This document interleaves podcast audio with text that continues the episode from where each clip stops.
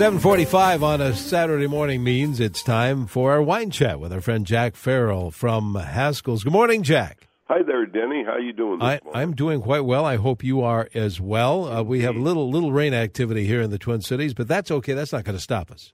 No, and it won't last all day. Oh, right. So, anyhow, I got an email from somebody asking me about unoaked Chardonnay. Well, it brought to mind the fa- the fact that today wine people are using oak to intentionally impart flavors to wine. This is a relatively new thing in the world of winemaking. Winemaking is thousands of years old. Barrels came along maybe 500 years ago, 400 years ago. And the reason barrels were handy is they worked a lot better than those old fashioned clay amphora jars. And they travel better. Barrels are practically unbreakable, and they're more robust than the amphora because they were less likely to break, and they were easier to transport uh, than those big amphora things. But using the interior of the barrel to flavor wine is relatively new. Uh, to make a barrel, you split wood into what they call staves, and then those staves are set outside to age for anywhere from two to six years. Uh, they, in fact, a very interesting story about uh, wood barrels is, you know, forever they could not get Chardonnay from California to taste like French Burgundy. As I've said in the past, all French Burgundy is Pinot Chardonnay, uh, white Burgundy. Red Burgundy is all Pinot Noir. It's very simple. They only have two grape types in Burgundy: Chardonnay and Pinot Noir. Uh, of of any consequence, and the red wines are all Pinot Noir. The white wines are all Chardonnay, but they couldn't get their Chardonnay in California to taste like French Chardonnay till they started to import French barrels, and then they figured it out. It actually came from the flavors that the wine got by uh, spending some time barrel aging in those wooden uh, barrels that they use in uh, Burgundy, and those those barrels are you know they hold around 25 cases a barrel does, and uh, anyhow, uh, once the wood is made into barrels, but barrel making is a real art, and they take these staves that have been aged out of doors, and I'll tell you another interesting story about aging them out of doors, and then they are uh, cut into shape uh, into things that are, uh, as I said, called staves, and then they do this over heat. It allows the bending easier, and the staves are flexible enough to bend into a barrel shape. They put the iron rings on them, and thus uh, a barrel is born. And those barrels then are charred on the inside, and this is called toast varieties. How long is that barrel toasted?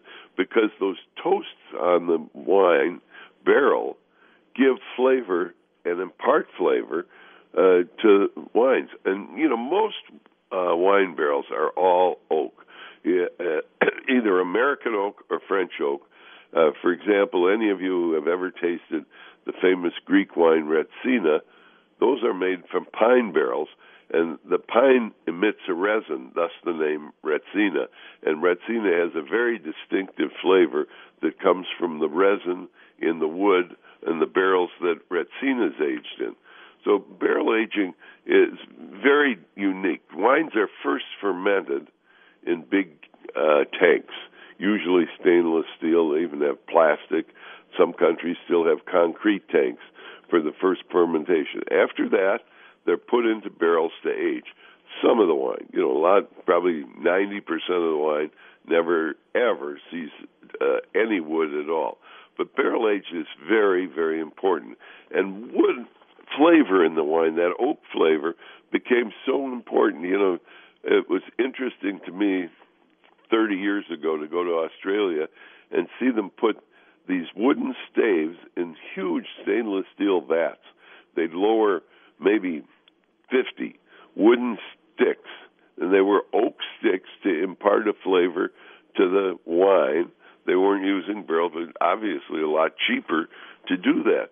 Since then, I've seen them put in uh, wooden chips in the wine and then filter them out. I've even seen them throwing sawdust into the wine uh, to impart that flavor of wood. But really, uh, while it does impart a flavor of the wood, throwing in sawdust and sticking barrels in or sticking wooden staves in for a while, what really does it is being uh, toasted in the barrel and uh, aged in the barrel. This is a very important thing. You know, it was really uh, not too long ago that they discovered that oak imparts something called lactone, and that's what gives a wine, perhaps a Chardonnay you like, that wonderful vanilla flavor uh, in the nose and also in the mouth. The lactone from the oak, and you know, it was always interesting to me that we had to use French oak in making wines and they everybody insisted on. it. I thought, you know, our oak trees here are every bit as good as the oak trees in France. Why can't we make American oak barrels? Well, very simple. And again, another interesting story. I was at Leonetti Winery maybe 35 years ago in Washington D.C., and he was famous for making Merlot, and he made some of the best Merlot that came out of the state of Washington. Well, we were at his place tasting and he took us to his honey barrel. Now, a honey barrel is a barrel where you think is the best wine that you're making that year, and you keep it in that honey barrel. So we went to the honey barrel, and I said, you know, I have never tasted Merlot in the United States this good. I mean, it, it's fabulous. What's the secret? He said, my barrels. I said, well, what kind of barrels do you use? American oak. I said, oh, this can't be American oak because American oak barrels usually imparted a sweet flavor to the wine and not that wonderful rounded flavor that you get from French oak. And this one did, and even better. And he said, well, I found and that American barrel makers age their wood in kilns, not outside. So he took us out and showed us an oak tree that he had felled on his property uh, cut into planks. He said, This has been out here three years. I'm calling the barrel maker. He will come and take this oak uh, planks that I've cut, make me a dozen or two barrels out of the tree. And it was air aging, and it had never been done in this country.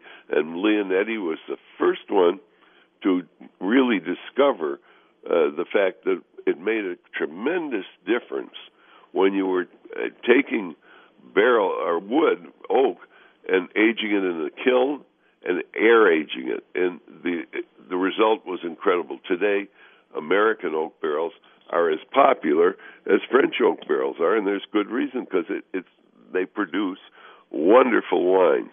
But uh, all of a sudden, the world became aware of oak.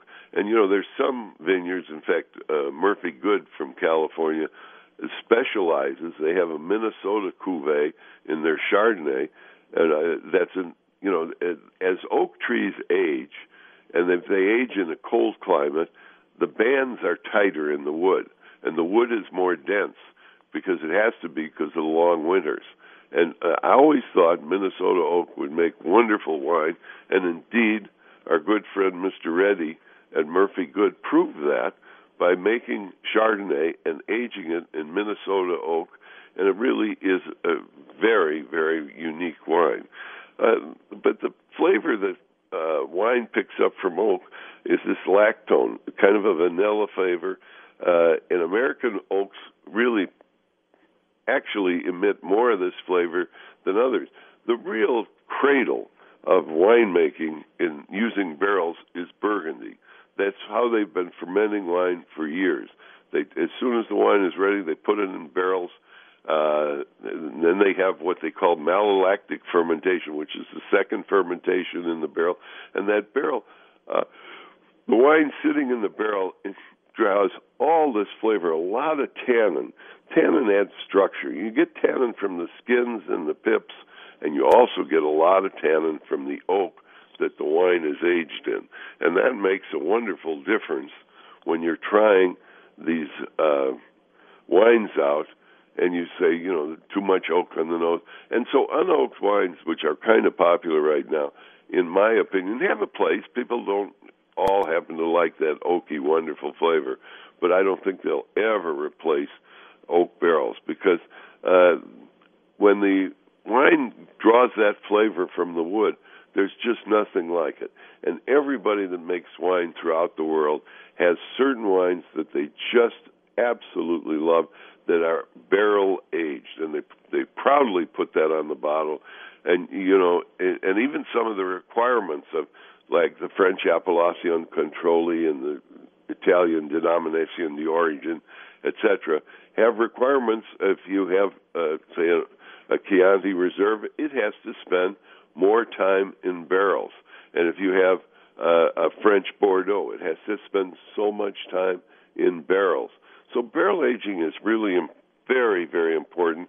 And as I said, uh, when you're bringing up a wine, the élevage it's called, nobody does it better than the Burgundian.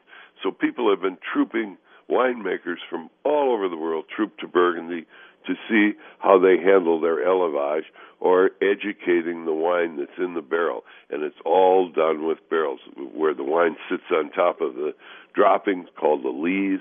We talked about that uh, last week when we talked about Muscadet Sur Lie. The Muscadet has been on the lees for so long.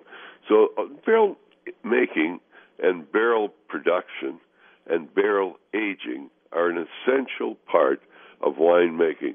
And I think if you want an unoaked Chardonnay, that's just wonderful. But don't ever forget that that oak imparts wonderful flavors to wine, and it's part of the intrigue of wine is to have that phenomenal, unique, if you will, oak aging. And that oak aging comes from using oak barrels. Now, there other barrels are used, such as chestnut wood and a few other types of wood, but really the very, very best is oak, and we see that in a lot of oak aging. And I was asked to repeat some of those gift ideas for Dad. Uh, uh, I started out last week with some wine blends. Petite Cabrières, the little goat. It's an old goat farm. It's a Rhone wine. It's under fifteen dollars. It'd be great for Dad. Fog Mountain Field Blend is a great uh, field blend from California from our friends at Bossé. Uh, La Ville Pavillon is a Bordeaux, and you know all Bordeaux's are red blends, so uh, those are all good flavors and good wines under 15 bucks for dad. Petite Cabriere, Fog Mountain Field Blend, Pavillon, La Ville, uh, Red, and then if you want a little more expensive, uh, under 20, Provenera Pinot Noir, uh, Pacific Heights Pinot Noir are, are good types. And then don't forget that, you know, we send buyers to buy special whiskeys all the time. In fact, our buyers just got back on Wednesday from a trip through Kentucky. Jefferson Reserve Old Rum Cask is a great bourbon. Uh, 1792 is another one. They're more expensive, uh, you know, fifty, sixty dollars a bottle. But if Dad likes bourbon, give him one of those. And plus, don't forget a gift basket of wine or beer for Dad for Father's Day would be very much appreciated. And as I always say, not such a bad idea to give him a, a bouquet that you can both share. I should say, and I know exactly where you can find these great uh, dad's gifts. We love to help you pick wine to go with the perfect dish. We also are pretty good at picking gifts out for old dad. So stop in and see the folks at Haskell's. They'll help you find something, and best of all, they'll help you find something that won't break the bank. There's a Haskell's near you where you can save big dollars, big dollars on wine. Haskell's in Bloomington, Excelsior, Haskell's in Faribault, right off of 35.